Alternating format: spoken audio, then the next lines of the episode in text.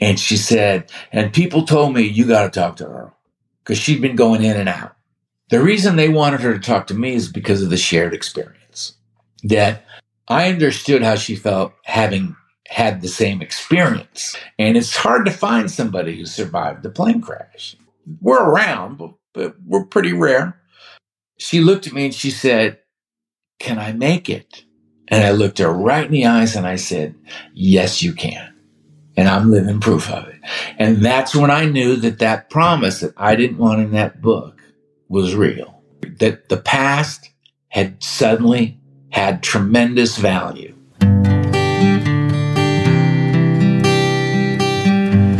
Well, hello, friends of Bill W. and other friends. You have landed on Sober Speak. My name is John M. I am an alcoholic, and we are glad you are all here, especially newcomers. Newcomers, that is, both to recovery as a whole and newcomers to this podcast. Sober Speak is a podcast about recovery centered around the 12 steps of Alcoholics Anonymous. My job here on Sober Speak is simple. My job is to provide a platform to the amazing stories of recovery all around us. Consider Sober Speak, if you will, your meeting between meetings.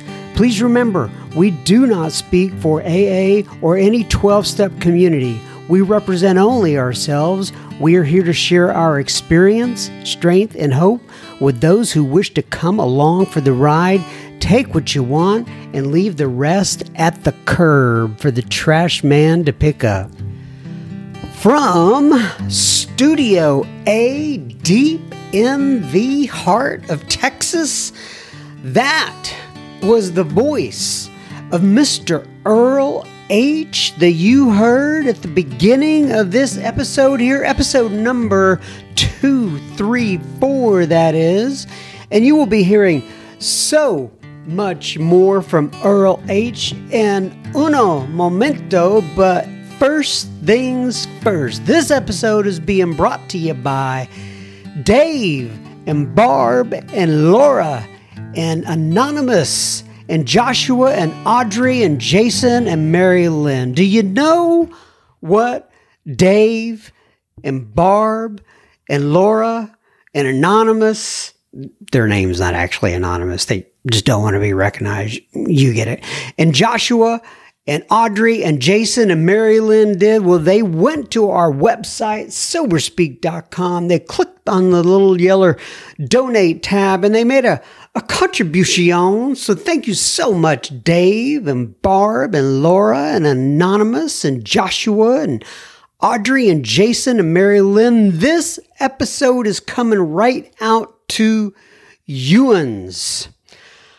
I, John M., will be the chairperson for this meeting between meetings, and I am truly honored and privileged to serve all of you listening in. So take a seat, if you will, around this virtual table and let's get started. First, before I, I get into the the episode itself with Earl H here, I want to go ahead and read a uh, a uh, an email uh, that I received this week. And, um, you know, this is part of listener feedback, I guess is what you can call it, but we're putting it on the front end. Lauren writes in and she says, Hello from CT, Connecticut. She says, Hi, John. It's nice to finally be able to write this email. I have listened almost uh, to almost every single one of your podcasts while I was incarcerated from September to January, and I love them all. Your guests are amazing, and they help me get through every single day sitting there waiting for somebody to decide that I can go into the real world again. They decided on January 28th to put me into CVH's Merritt Hall program uh, that's here in Connecticut. And, and I successfully completed that. And I am now living in a sober house in the town of Norwich, Connecticut. It's nice to be able to interact with people again on a level that is not behind a locked door. Due to the COVID virus, we were on a 23 hour a day lockdown and stuck with the same person in the same room for pretty much the whole time I was there. So when I say that this podcast got me through, I mean that with all my heart! Exclamation point. Please tell your guests that I am so appreciative of them and with the help of this podcast and my family, I am now sitting here with more than six months clean. On the 20th, it'll be seven months. I hope everyone is well, and I thank you for taking the time to listen to me babble. It's not babbling, Lauren. Have a great day, and thank you so much for everything in big capital letters and all these exclamation points. With regards, Lauren M. from Connecticut, big smiley face. Lauren M. I just got to tell you that took me aback when I read that, and I, I'm I'm I'm thankful for you. I'm thankful that you were able to listen uh, to the podcast while you were incarcerated, and God bless you. I am so happy that you were on the right path, and congratulations on your almost six months. And thank you so much again for writing in. All right, everybody, now on to our featured speaker. Earl H is a voice that many of you are going to recognize right off the bat. For others of you, I know you this will be your first exposure to Mr. Earl H. And uh, Earl lives in Vista, California, with his wife Lori, and Earl has been sober since November 6th of 1980. We discuss Earl's life and times as a noted circuit speaker. I'm always curious about that, and I was able to ask a lot of questions. We talk about the events that took place in Earl's life on his 22nd birthday, including the plane crash that tragically took the lives of his family. We talk about Earl's recovery journey from that plane crash and the moment where he realized that that experience, the plane crash that is, could provide tremendous value to others. Keep in mind, this is the beginning of Earl's journey, and uh, we're going to be putting out some additional episodes with Earl uh, in the near future. I, it may even be next week, but uh, I just want to see if I can get all that together. We're going to have plenty of follow up conversations with him. But like I said, we really just kind of get through the the first part of his journey on this particular episode, and we'll follow up with more later. So, everybody, please buckle up, enjoy the ride, and without further ado, I present to you Mr. Earl H. Enjoy. Oh, last thing, we will have plenty oh listener feedback at the end of this episode. Enjoy.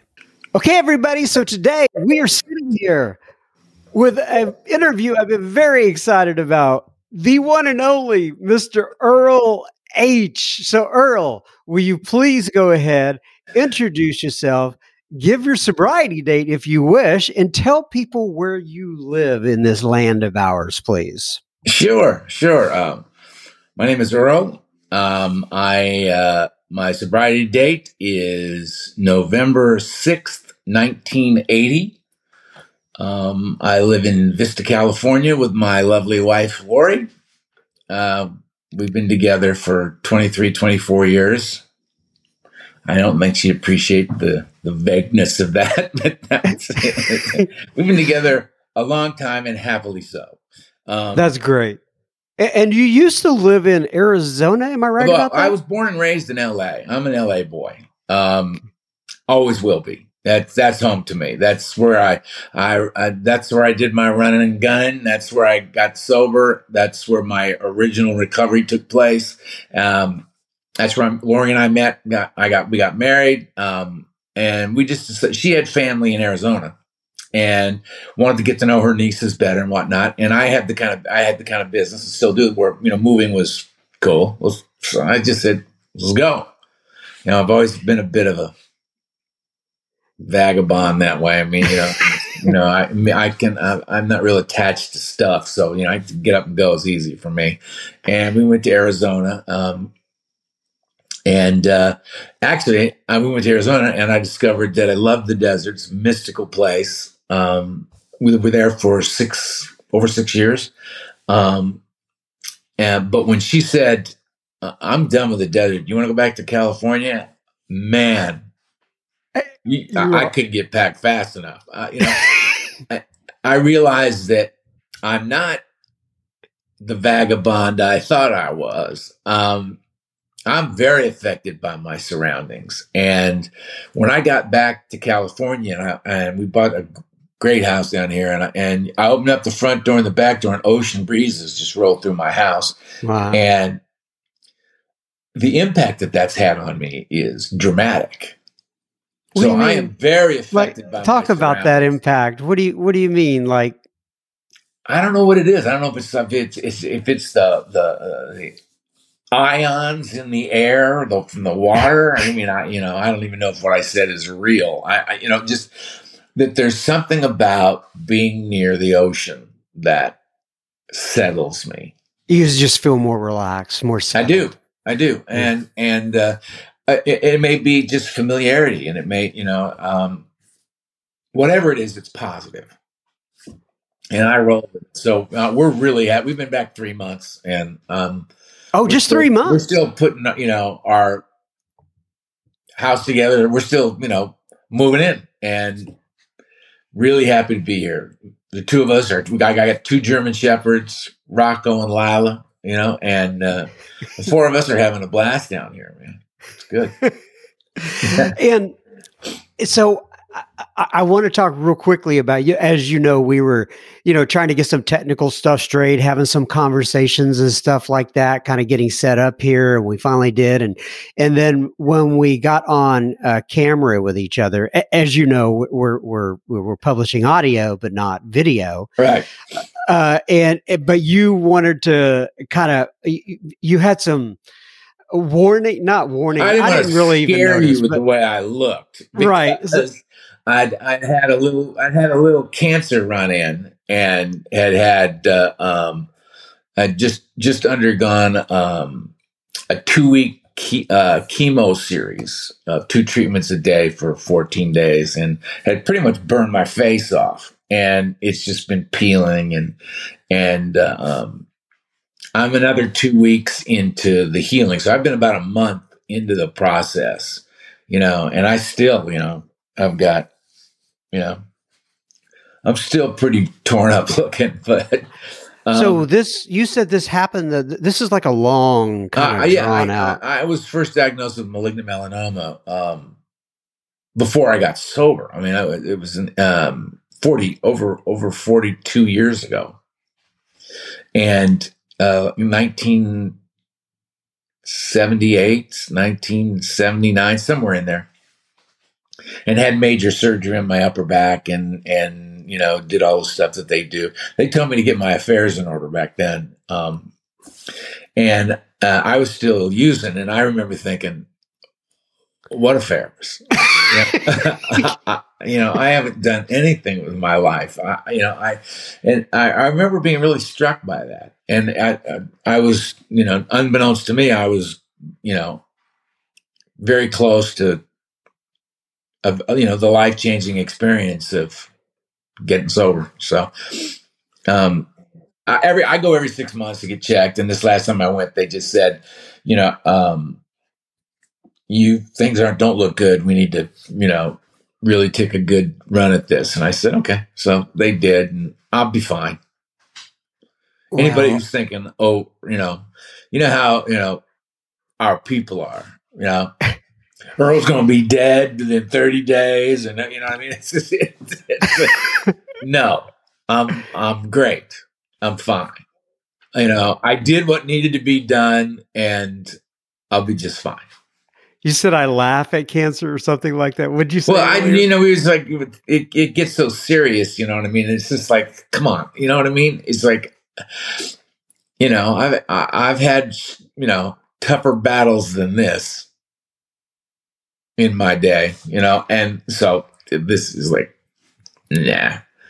It's not even going to slow me down. I mean, most people go in the house and sit in a dark room, wouldn't let anybody see them like this, you know. you know, I'm going on Zoom meetings in front of a thousand people and speaking and, you know, stuff. And then, you know, people just are like, whoa, what, what happened to you? and I tell them oh. to keep moving. It's just, I'm just not vain enough to worry about it that much. But I don't want to upset anyone, you know, that, that, you know, they see me I, and they get concerned. So I just, I understand alleviate any concern. I'm, I'm, you know, you're doing all right. a bit of a trying time, but I'm fine. Okay. Another thing we were talking about before we got cranked up here was, uh, you, know, you, as you know, I, I live in Texas and I loved, you said you've been here probably oh, what, man. 75 times or whatever. Yeah. And so, uh, so Earl, just so you know, we have people listening to the podcast. I mean, some people are tried and true AA. They've been around for 25, 30, 40 years or whatever the case may be. And others are like, they're, they're just kind of, you know, coming in, they're new. And so, uh, they may not know as much about conferences and you know traveling and what people do, but you have been, I guess, what is affectionately known as a a circuit speaker for for many years. Yeah, do you still time. do you still do? yeah, I, I I I uh, I've been going on the road, speaking at conferences, different all over the world. I've been all over the world um, for the last uh, like thirty plus years. Um, it, speaking at conferences, you know, and um, which is you know, and, and conferences are basically you know uh, uh, areas will have once a year they'll have they've got their meetings and their home groups and their Alano clubs and all those things, and then every once in a while, like once a year, they'll get together and they'll all the meetings they'll get together and they'll put an area event on for an entire area, like a state conference where you know all you know uh, uh, uh, groups from all over the state will will rent a hotel out and put out flyers, and they'll get flying speakers from all over the world, and they'll have a big you know celebration of recovery. And you'd be surprised how many of those there are, anywhere from 250 people to 10,000 people you know, that go on. And then every five years, there is the international conference, which is put on. And that's, you know, 50 to 60,000 people. It's huge. And I've spoken at that one and all the way down to, you know, wherever two or more are gathered, you know, what I'm saying? you know, it's, it's, uh, smaller like when you're speaking to 10,000 people, you just look out at the room and you think, you know, hi everybody. you know, it's a little overwhelming. And then you just find a guy down in the front row is sitting there looking at you, and you just go, oh, I'll, I'll tell you, just talk to that guy. Because really, all you're doing is talking to 10,000 people, one person at a time. I mean, it's what we do and what we share. If it's done as suggested in the book, it's from the heart. It's the language of the heart and it's you know from one person to another. It's it's the nature of of our fellowship our community you know is that it's a very personal um unique thing. So what has been your Oh, you know, uh, people have had different experiences with this. Some get burned down on it, whatever the case may be. It's helped them in their spiritual journey. Some have found I was getting too big of an ego. I mean, it goes all over the all over the map. What has been your I mean, just general spiritual journey involved with the speaking at conferences has helped, well, has hurt? To to I I've seen everything that you just mentioned and um, I didn't. Uh, there have been three occasions where I stopped speaking. I didn't speak for a year, and then my sponsor directed me to go back to it. And another time I didn't speak for a year, and my sponsor directed me to go back to it. And then I didn't speak for six and a half years. Uh, not a word. I didn't speak at a conference. I didn't speak at a meeting. I didn't. I didn't. Nothing. I was quiet. I was a good foot soldier in the rooms. I, I sponsored a lot of guys. I was in meetings all the time, home group, um, you know, commitments, all that. You know, and I, you know, and if you think about it, you know, the the great majority of people in the recovering community uh, stay sober without ever speaking at a conference or or you know getting into all that right? That and you know have wonderful you know full lives. And i just needed to um put earl h. Let him go for a walk you know, and just be Earl for a while. And it was mm-hmm. very healing for me. And people said, Oh, you're going to miss it. You're going to miss, you know, the adoration and all the, you know, being so well known and blah, blah, blah, blah. And uh, not for a minute. I didn't miss it for a minute. I, when I was directed to go back, I did. And so said, when you went back, yeah. What was that like? It was fascinating I mean, because, you know, I hadn't I hadn't spoken in six and a half years. And in a lot of meetings, about 90% of the people in those meetings had rolled in and out, you know, so a tremendous number of people had ne- they they went oh that's the guy from the CDs because uh, there's a ton of CDs of me out there so they they all knew that this you know there was this guy, but they didn't know who he was or what he looked like or anything like that because I wasn't at conferences and I wasn't, you know, sharing at meetings and identifying my, you know. So when I came back, it it ramped up pretty fast. You know, it was oh that guy. He's you know he he's back. what about for you personally? Was it a uh, did you feel like wow, I missed this, or or was it just you know, you know I, am carrying no, the message? I I just sort of felt like it's it's time for this now. You know, it was just you know this just the next indicated step. So I took it. You know, that's all. You know, and uh, the door opened and I walked through it, and you know, did what was asked of me. It wasn't the good news about all that for me is, is that I've had great sponsorship and I've understood from the beginning that all of this stuff has very little to do with me. And and when you were asked by your sponsor or sponsors, whoever it was, to go back and get in the game again, if you will, mm-hmm. what was the? Do you remember the rationale behind that? Well, my what my sponsor said must be clear that he said this, not me. he said, You have a gift for this, and it was given to you, and you need to share it. And I said, Okay. And if that's what you think, then that's what I'll do. I'm sure there's a lot of people that would disagree with you, but you know, they don't sponsor me. You do. So I'll, I'll do what you say and I always have. I've been. I've always been a very um, um, good sponsee, if you will. In that, it's. I, I look. I'm a strong-willed, you know, type A guy, um, and it's important for me to have someone in my life that I will defer to. So sponsorship has been extremely valuable and important in my life. That that I'm not running the show. Okay, I want to ask one more question on that, but uh, first I want to do a real quick. Uh, uh, uh, what do we call this? Like a station identification. we will be continuing our conversation with Earl H in just a moment. Just a reminder, you are listening to Sober Speak. You can find us on the World Wide Web at soberspeak.com. Uh, you can also find the donate button on our website, which you can use if and only if the spirit moves you. Please keep in mind this is a podcast funded by you, the listener. All right, so. I, I want to ask this. You said it's your or your sponsor said you have a gift, which I believe.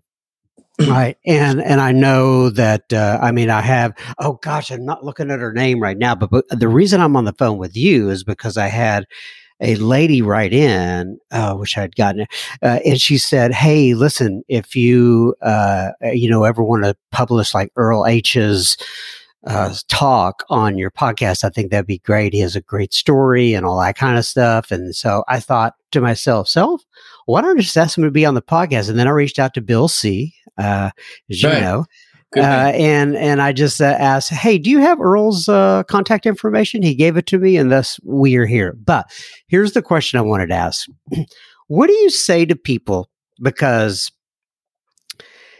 you know how everybody is with uh, I, I, don't know egos or whatever but i'm sure people come up to you and they say hey earl i want to do what you do i want to go get in front of 10,000 sure. people or 50,000 people or whatever it is and tell my story but you know i think people just they you know there's certain gifts people have and well i've had you you're you are correct i there a lot of people over the years have come up and said, I want to do what you do. I want to, you know, speak a lot and I want to do conferences and all that. And I say to all those people, I say to them, well, you should know that you and I are completely different in that respect, is that I never wanted to do this.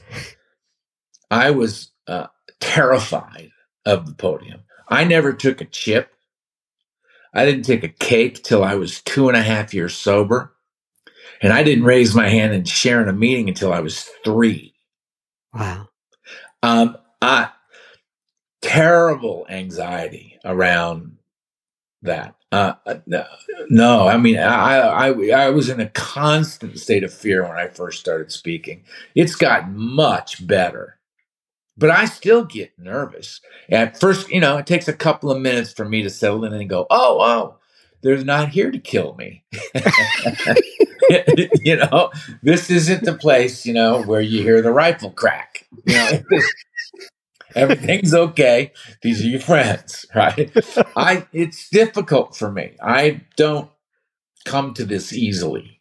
Um, it's just the nature of my story. People found out about my story and went, "Wow, that's a pretty dramatic story." You know, there's a message of hope in that, and and you should be talking. And so it just took off. You know, uh, uh, it was not my intention. I was just doing what I was told to do. Okay, let's. That's a good place to dovetail into your story. Okay. So let's let's uh you let's talk. The, ab- I guess you want like the ten minute version at this point, right? well, we hey, we're this is not the only session we're going to get to and record. I am sure. So let let's let's just start. We'll see how far we get, and then we can schedule some well, additional time how, in the future. Let me see how much I can I can streamline this without making it seem well, I don't want Pointless. you to streamline it. Yeah, no, no, you, you can you, you are going to have plenty of time, right? right. Whether it's this session, the next session, whatever the case I'll may just be. start at the beginning and there you go.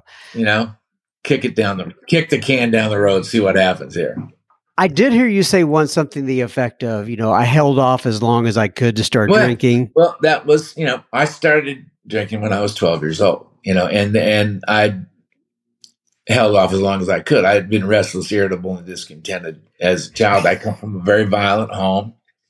I was always looking over my shoulder. I was always the te- the le- the tension level was always very high. You know, I, uh, it was, uh, and I thought that's how the world was. I didn't know any difference. Okay, so I, let, let's let's dive in there a little further. So when you say a very violent household, can you? My father was a very violent man.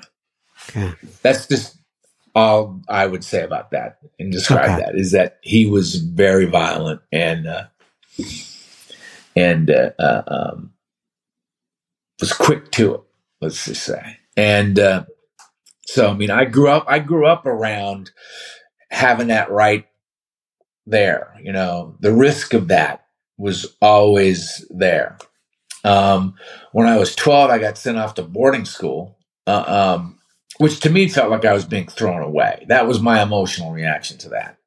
Uh, I was being given an opportunity for a wonderful education, but but uh, that was not how it felt. It felt like I had been thrown away by the people who knew me best in the world, and I didn't know what I'd done to be thrown cast out. So I pretty much cut off all communication with my family, and I, I, I never went home again uh, when there'd be breaks every seven weeks kids would go home you know for a weekend from boarding school. I'd go with other kids to their houses you know go stay with them. And uh, i just didn't want to or i or i'd go home and just grab some clothes and go hang out with some friends and, and then you know get a ride back. And and I, I i didn't i didn't want anything and it was too painful for me to to be around that. Um, to be cast out and then just walk back in like nothing had happened. Uh, because nobody was going to talk about it, not in my family. Um, and I didn't know how to. So, you know, it was just, no. And, and in turn, I became, you know, because I grew up fighting. I mean, that's how I was in, in boarding school. I was the smallest and youngest kid in the school of 250 boys. And, you know, people kind of let, let me be because, you know, I, I was quick to the fists. I was quick to, you know, to to fight, um, which is not something I'm proud of. It's it, it, that's all fear based behavior. That was because I didn't have the skills that other people had. You know, like how to talk to each other. You know, say how they felt. You know, I acted on it because that's all I'd ever seen. Um, first week there, you know, I got in a fight and the cool kids came around and said, You want to smoke some weed? And I said, Yeah. And so began my storied career, you know, a little weed, a little red wine, you know, and you know, just that the magic happened. That thing that makes me bodily and mentally different from my fellows occurred. Suddenly I was comfortable standing where I was standing, doing what I was doing with the people I was doing it with. And I never felt like that before. It was like I'd exhaled fully and completely for the first time. I was okay. I felt like things might be okay.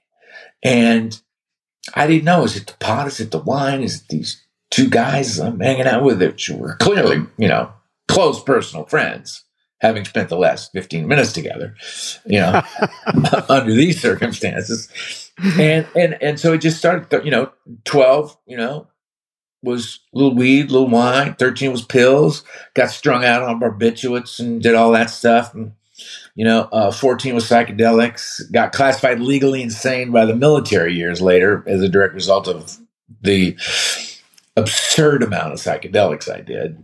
Started shooting dope at 15, how does that work with the so like in other words it just affected your brain so much that you when you were in the military yeah they, yeah they they uh well i'd been thrown in the nut house a couple of times so there were you know psychiatric records on me that suggested to the army that i wouldn't be you know a good opportunity you know. We don't think we can mold this fellow into what we would like him to be. We don't think that will go well with him. he will resist that and it will not be worth it. So you get away from us. so once again, you know, I was ready to go. I was I was ready to, you know, be in the army. And they said, no, I said, well, okay then.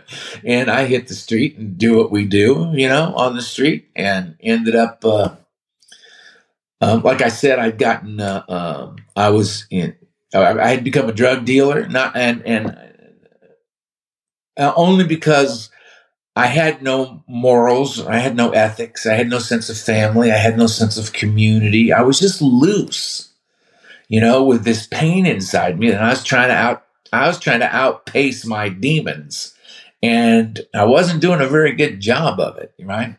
And starting to overdose, and you know things are going hinky. And I mean, uh, you know, I was clever enough to do well in school and get accepted to law schools all over the place, and you know all that stuff. But um,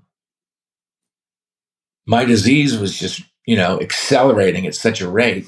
Then I got diagnosed to have malignant cancer, you know, and I I went and dealt with that and then went back to school and my mother called me and um, crying and said you know because we'd just been through this whole cancer thing and they'd almost lost me and i guess my mother had just thought you know this is ridiculous. We have to stop this fighting. We have to be a family. You know life is short. You know we've just we, we almost just lost him. You know let's we have to come together. So she called me crying and said you and your father are going to put this crap aside and you're gonna we're gonna come together as a family. We'll go anywhere you want to go, but we're going on your birthday. We're going as a family somewhere, and and we're gonna and outwardly, you know, I mean, I'm a, I'm a child of the '60s. I'm a hippie. I got hair down on my elbows. You know, I'm you know a, a, a full blown alcoholic drug addict at this point. Um, but my my mother was crying, and you know, I I had no defense against that, so I said, fine.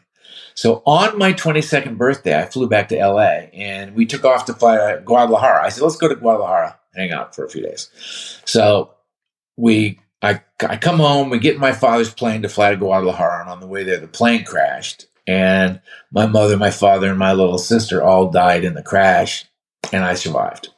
And uh, barely. I broke, fractured my skull, my back in three places, crushed my arm, my leg. I mean, you know, I bro- uh, just broke all my ribs, my arm. I mean, I was just broken from head to toe. I was paralyzed from the waist down, but I was awake. I woke up and I'm in this wreckage, and my mother, my father, my little sister are all within sight. I can see them all, but I can't get to any of them. I can't do anything about what's happening. And I laid there and I watched them all bleed to death in front of me. And it was like something inside me broke. And I renounced God. And I swore I'd never love another human being again as long as I lived. It's just, it's not, it's not worth it. The pain that I feel right now, this isn't my birthday. My birthday is, this is the day I'm supposed to get my family back. I'm going to be a part of a family, finally. And God said, no. That's what that day was for me. My birthday, my 22nd birthday. And so, you know, a lot of bad stuff happened in Mexico. The federales showed up and interrogated me because they had issues with me being, you know, I had some issues with the Mexican government, but we don't need to get into that. I mean, it just another side story for another day. But finally got some guys to fly a plane in. They plastered me from my neck to my hips and smuggled me out of Mexico. And I spent a long time in a hospital in Santa Monica, California. Came out of there, used for six more years nonstop. And the violence was nuts. How and and I I came out of my last blackout just to short track it. I mean, it's just the, this. Everybody's got the same stuff, you know the craziness, the out of control life, the violence, the mayhem, the dishonesty, you know, um, the inability to connect to other human beings. Just I was alone and and scrapping my way through, you know, the, the hostile territory of life, as I saw it. You know, and I I came out of my last blackout, and something had happened in that blackout that and, and I don't know what it was. But when I came out of it, both my hands were broken. I had no, my family was dead, watched them all die, had no friends, had no place to live. I'd broken 74 bones. I had over 650 stitches in me. I'd been stabbed twice, shot at the I mean, it had been nuts, you know, like so many others. There's nothing special about my story, really. When you think about, you know, my, the road of alcoholism as it moved towards inevitable either recovery or demise, right, was a heartbreaking road, as it is for, I think, all of us, and as it was for me. And um, I came out of this last blackout and, and I tapped out. I, I couldn't, I said, please help me. I couldn't, I was dying of alcoholism and I couldn't go another day and they were outside. There was a cop car and an ambulance outside. And they were trying to decide: do we take him in for attempted murder? Uh, this guy David Luboff, right? That's why my hands were broken. And or do we take him to the hospital because he's dying and we can tell? And I said, please help me. And there was somebody in the room who knew what had happened. And they went, throw him in that ambulance and get him out of here before the cops know what's going on, right? so they threw me in that ambulance. They took me on, and I spent 42 days in detox. I think it was, yeah, 42, 47, something like that. Ridiculously long amount of time on a cot in uh, Long Beach General Hospital. And the kicking was called riding the cot. You got in that old army cot, you kick. There's no meds, there's no nothing to help you sleep. You know, nobody came by and said, "Are you a little anxious, Earl? You know, can we get you a little something?" It's like, hell yeah, I'm anxious. I've been anxious since I was four. you know, where you guys been? And and uh, I they finally uh, uh, Ray W. May rest in peace said to me, uh, "Earl, we love you, but you got to go. And if you don't go to AA, you're gonna die." And I remember thinking, well, that's kind of extreme, but you know, I mean, and in the face of my life, you know what I mean? That was not an extreme statement, but I just thought, well, it's kind of rude, but oh, you know, all right. And I ended up in the basement of a church on a Friday night. And the guy got up and shared, shared his experience, strength, and hope. And I just went, oh my God, that's me. That was me. So, I drank like that guy. Something happened to me, just like something happened to that guy. You know? Then he talked about what his life was like now, and I had none of that. But two out of three was better than I'd done in a long time. And, and so I thought, they said, keep coming back. And I said, well, you opened the door. you know, letting me back in was a risky proposition, but you had said, come back. And I said, okay. And I did. And I haven't left. How's that? Under 10. I got sober in under 10. just want credit for that. I want to make a note right there. well, okay, so I, I, want to backtrack a little bit though, because you know I, I know that that that plane crash is a dramatic yeah. point in in your life. So, so here's my question. I I, I know you've told that I many times, right? Uh, from yep. all the speaking that you've done. Does it? I asked my sponsor if I could leave that out of my story. Because I figured if I did, they'd ask me to speak less. I could leave the plane crash out.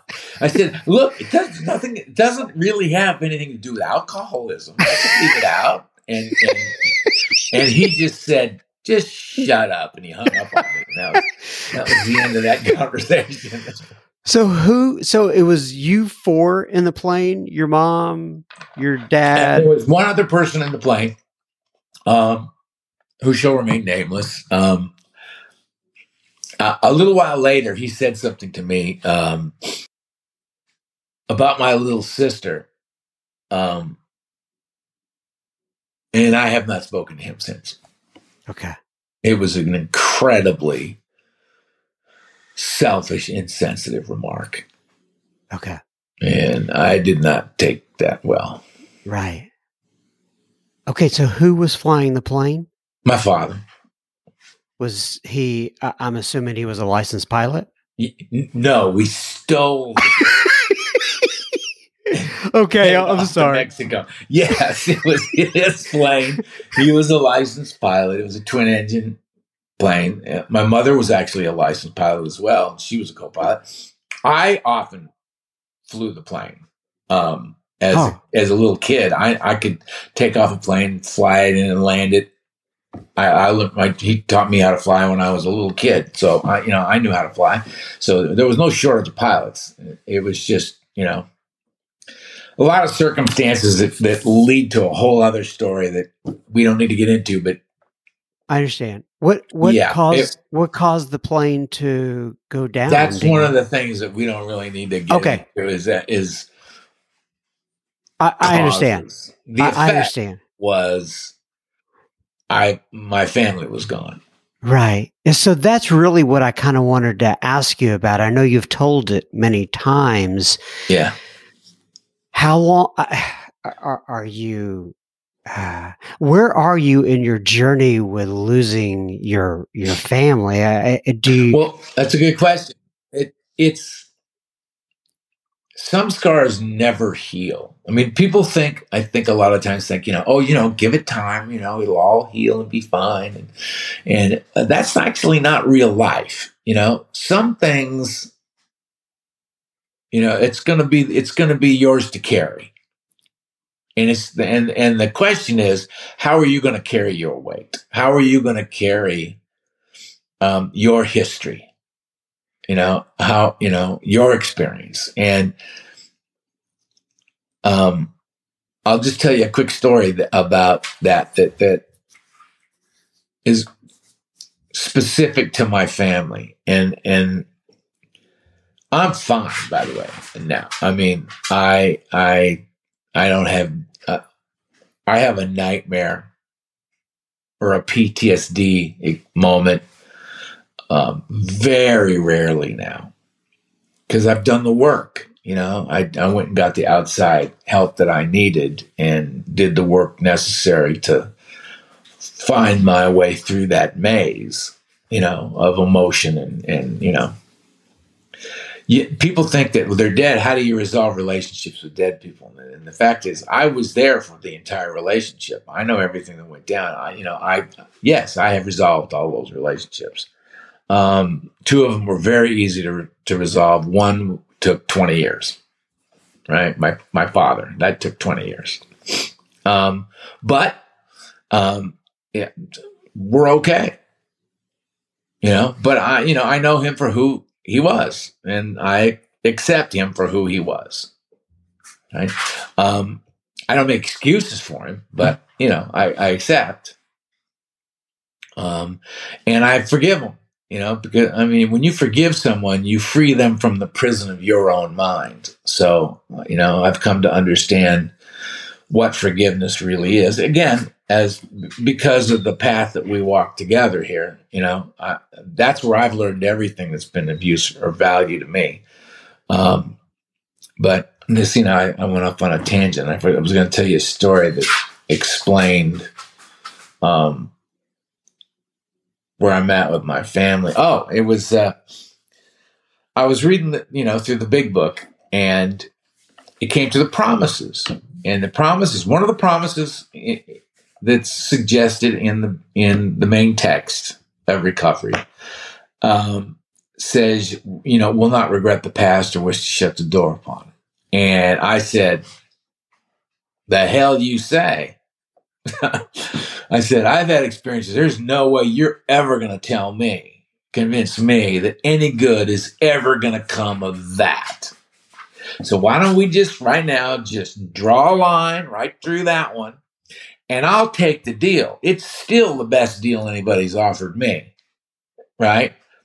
But when we get to that, it's going to piss me off. So let's just get that out of the way. And my sponsor, of course, said, you know, we want to thank you for sharing, Earl. And I think we'll just leave that right where it is. I was like, see, there's no point in talking to you people. You just don't listen to a thing I say. And, and so we're going along, and every day when I would drive home from work, I'd drive by this church. And this church was the place where my family's funeral had taken place. Um, and I couldn't go in there.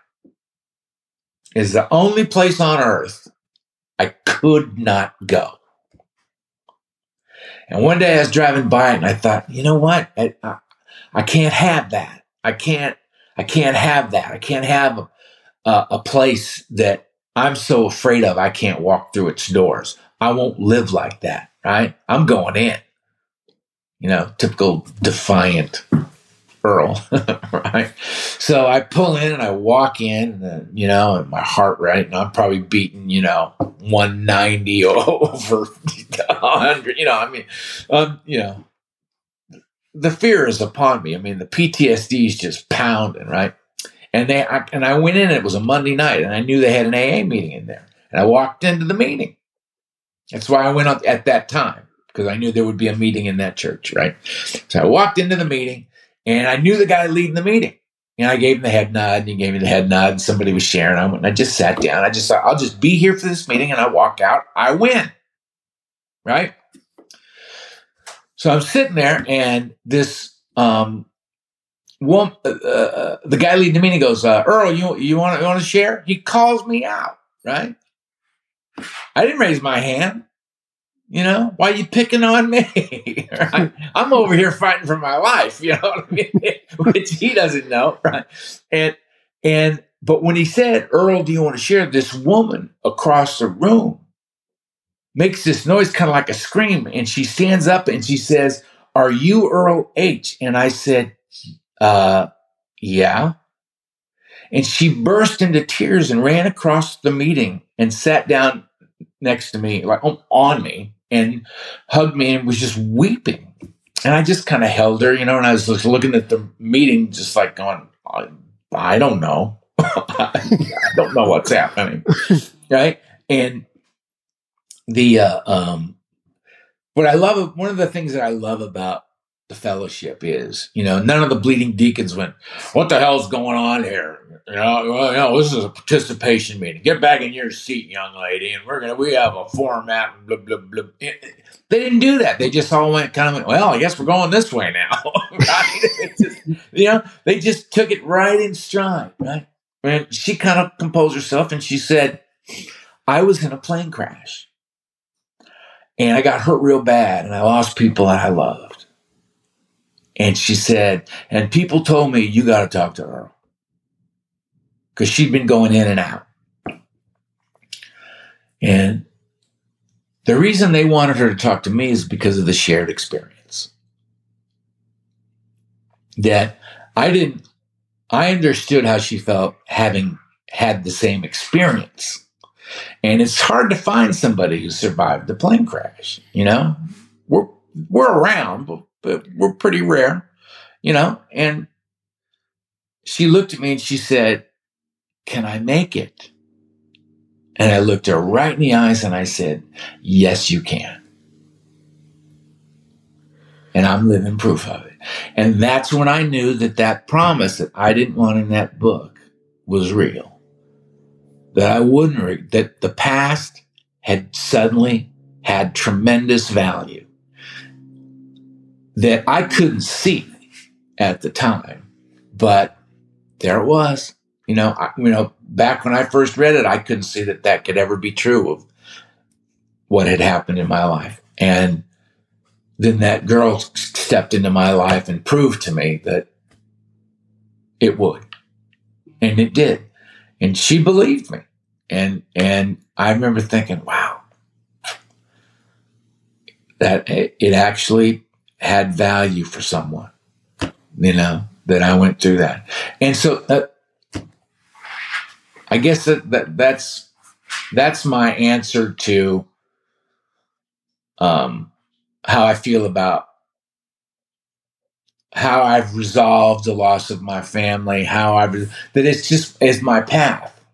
You know, it's you know I, I I've tried to stop thinking about things as good or bad uh, right or wrong and start to think of things as beneficial to self and others or harmful to self and others you know? And where where do i want to stand you know?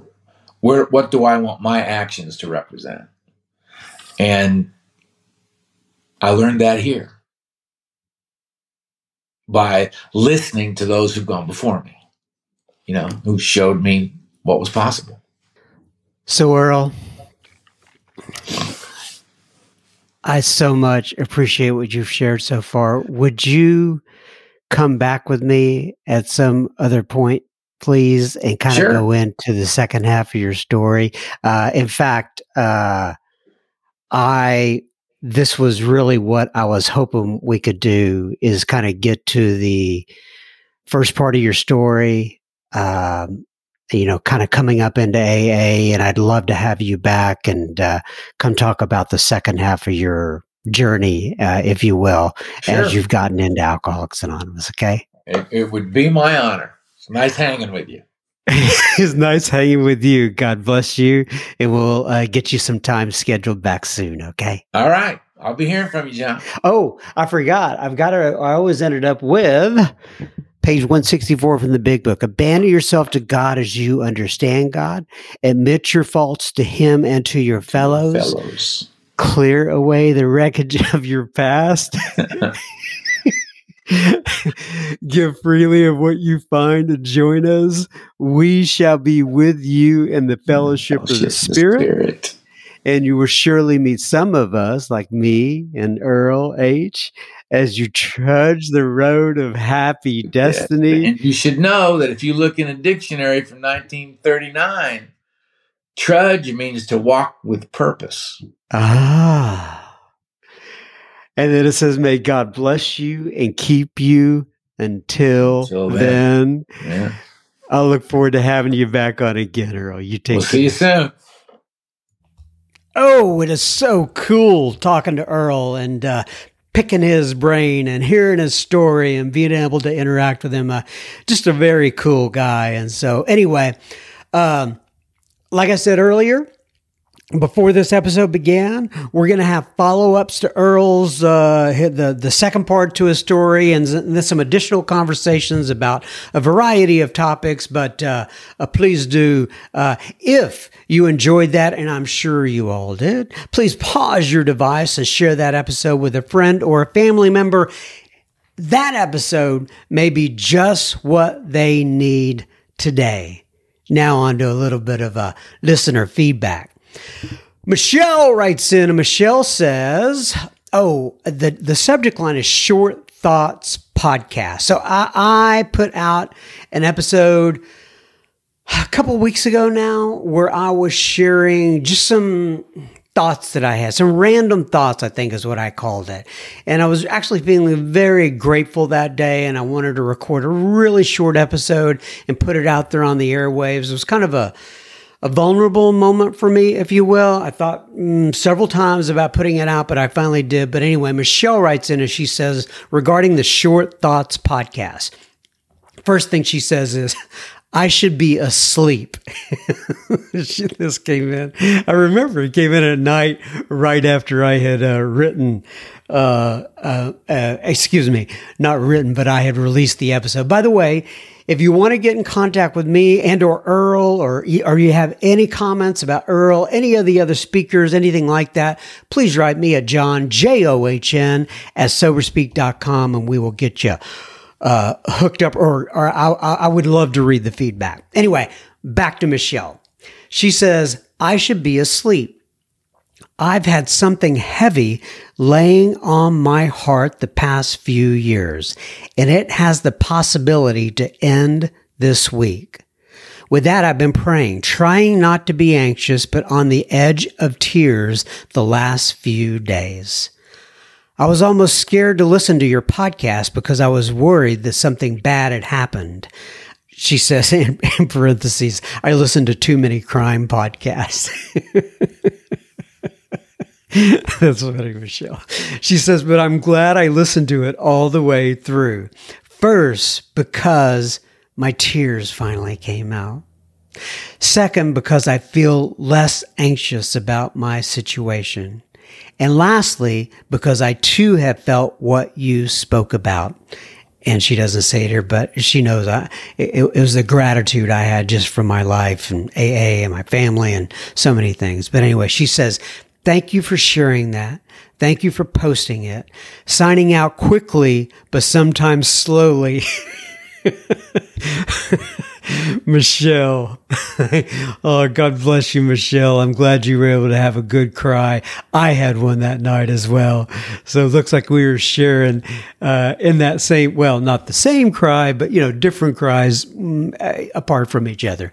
You get the idea. Anyway, Kaylee writes in, and she also said this was this was a uh, the subject line is loved your random thoughts episode. She says, John, your episode really moved me. I really appreciate you putting that out there.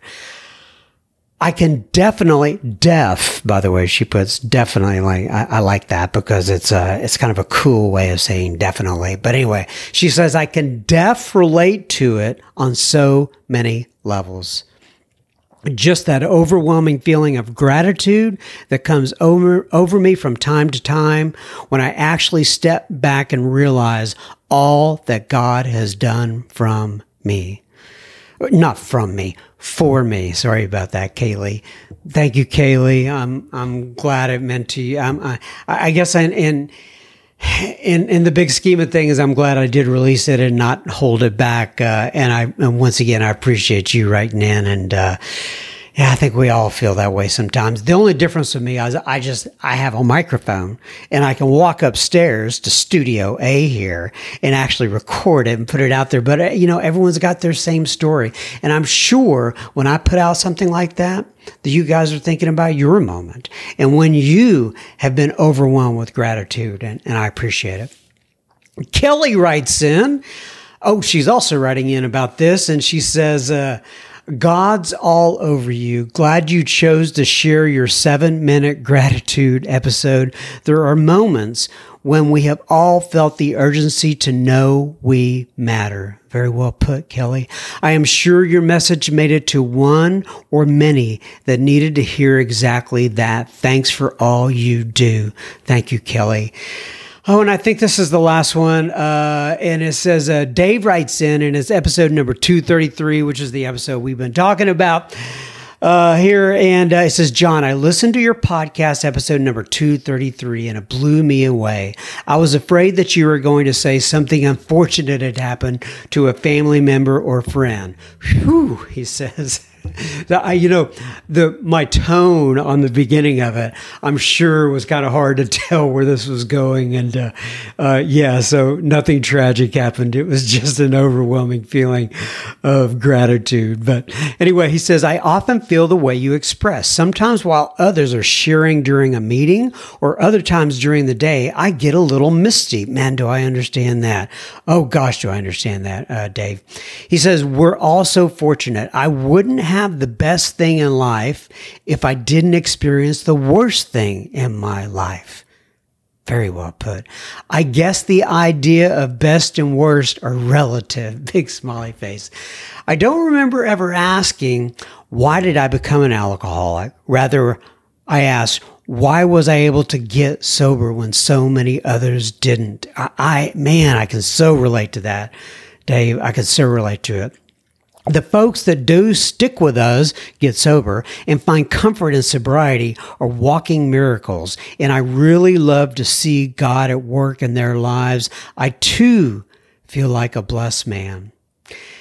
He said, I listened to your podcast on a podcast addict player. And the podcast following uh, episode 233 from sober speak and my cue was and, and if you guys want to go look this up you can. I listened to it. It was a very good episode. And the name of the episode the name of the podcast is from the friars f-r-i-a-r-s god and us. And then Dave says, to me, perfect, this just perfectly reinforce what you express. Father Jeremiah Merriam talks about the parable of the prodigal son and how it reveals to us the truth about God and us. So, of course, I cried a little. I listened to that too, and I, I, think it was a very good episode. Once again, uh, it's from the Friars. Excuse me. And the name of the episode is God and Us. He says, I've been praying. I've been enjoying your podcast for a few years. I'm amazed at your interviews, insights, and quality speakers. You continue to develop and refine your skills. I, I guess, Dave, I'm not sure about that, but thank you. He says, I'm glad you listened when called to serve. I'm sure you get more out of this than we do. Keep it up, brother. Love, Dave. Well, love back at you, Mr. Dave. And um, um, for right now, I'm keeping it up. like I always say, I'm taking this a week at a time. And uh, but uh, love back at you, brother. I appreciate you writing in, Dave.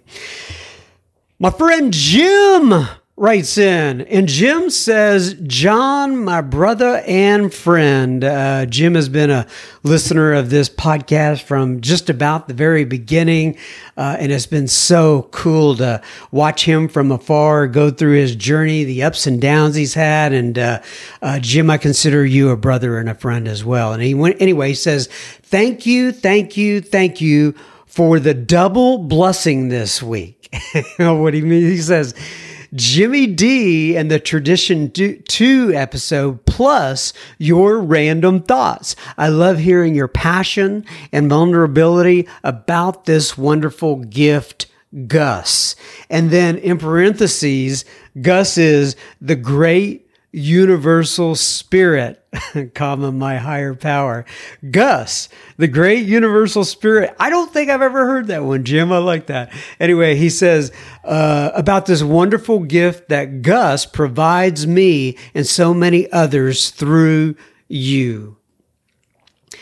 Keep doing what you're doing, John. I don't write every week because I know you're a busy, but believe me, I pray a prayer of thanks for you many times every week. Oh, and a big praying hands.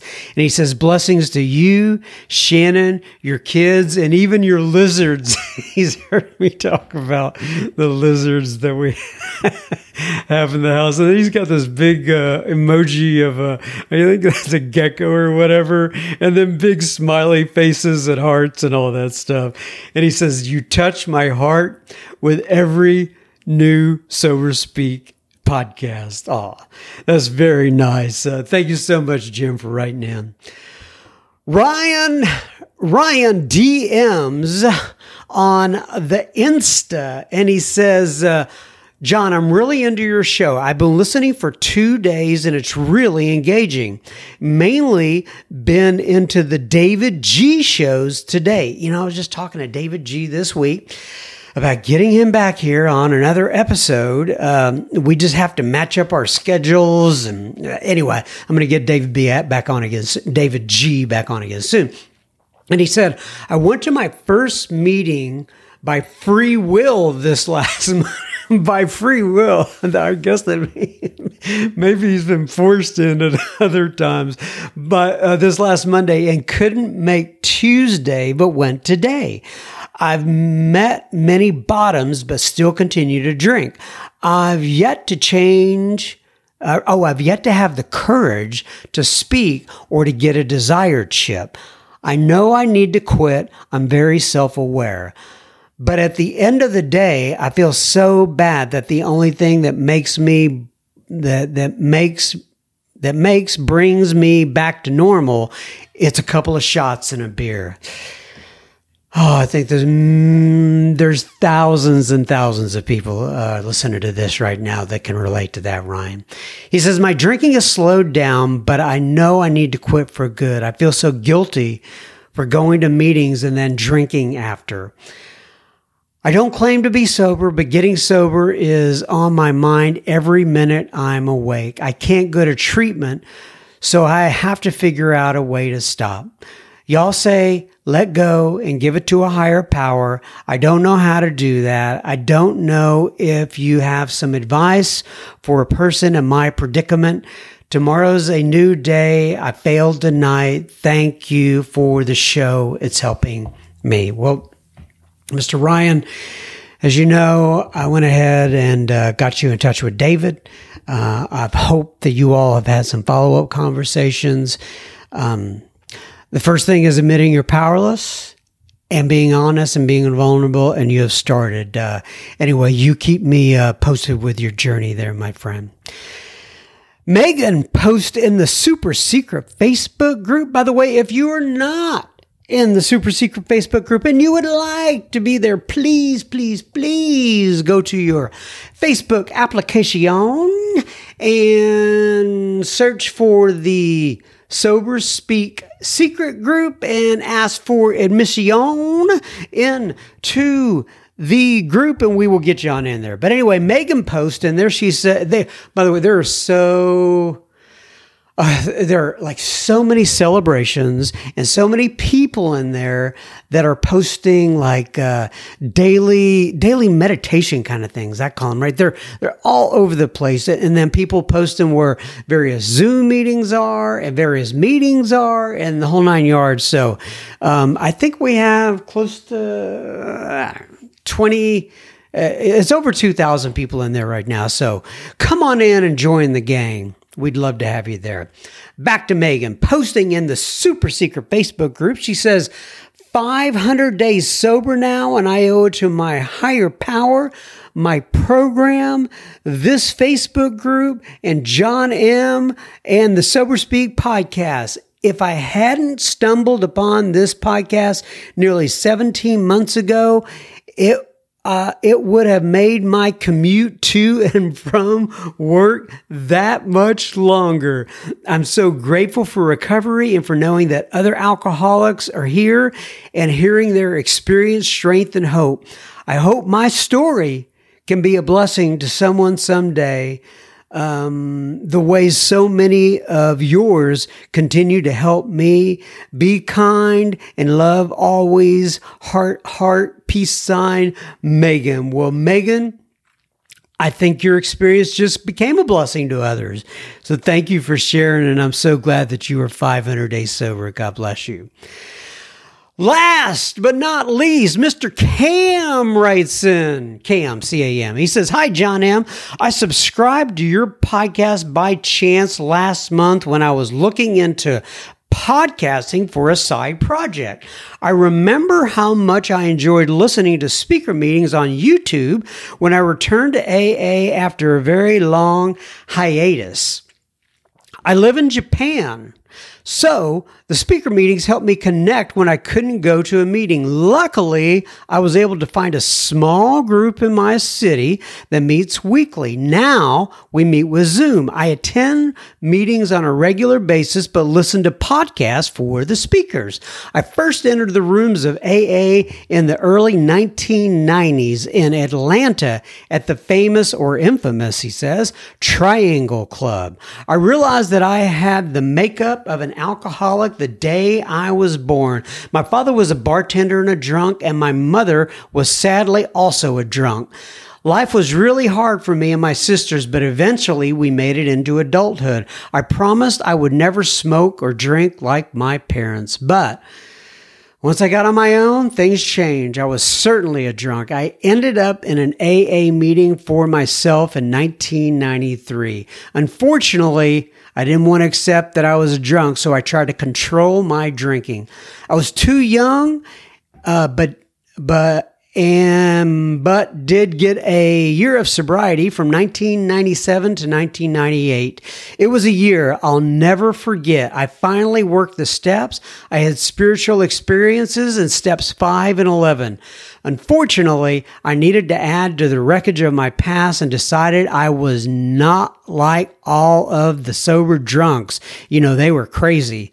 So I had that first drink, which turned into nearly two decades of wreckage.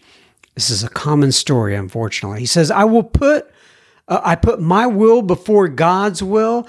Everything ended in failure, car accidents, run ins with the law, moving from one job to the next, one toxic, toxic relationship to the next, one town to the next. There's too much to tell. I ended up in LA, Los Angeles, and then Japan. Finally, on October 27th, 2014, I was finally sick and tired of being sick and tired. And I seriously, for the first uh, for the last time being sick and tired. I'm sorry. That was my fault. I stopped drinking. It had been 2000. It has been 2,712 days and counting in my new life. Good for you, Cam. I am a member of AA now in a group in central Japan, and I'm working the steps of AA with my sponsor and doing the things that I need to do on a daily basis to ensure my reprieve. That's interesting. I got back from a meeting a couple hours ago where that was the subject. Anyway, he says, I have two children and a wife who has stood by me. I worked the program, but unfortunately, I still haven't had any sponsees since I got sober again, and I'm not sure why. Our group is small and it's made up of old timers who go back out and never return. I guess it's hard to stay sober in Japan, but I'm doing it! Exclamation point. I suppose I need to focus on step 12, so I decided to rework all my steps again, and I'm back on step 4. But it's one day at a time, my friend, and one day I hope to be of service just like you. Well, you're being of service right now, Cam. He said, I can't begin to tell you how much I enjoy your show. I've listened so far to about 10 episodes, a couple of new ones, and I've started back in the beginning and have finished 1 through 7. I have loved all of them so far, but KDP Part 2, one of your recent ones, really resonates with me, but they are all great. I'm going to keep listening, so I hope you keep producing, John M. well, I'll try my best, Mr. Cam. God bless you and thank you for your service. This recovering drunk thousands of miles away is grateful. Best Cam V. Well, Cam V in Japan.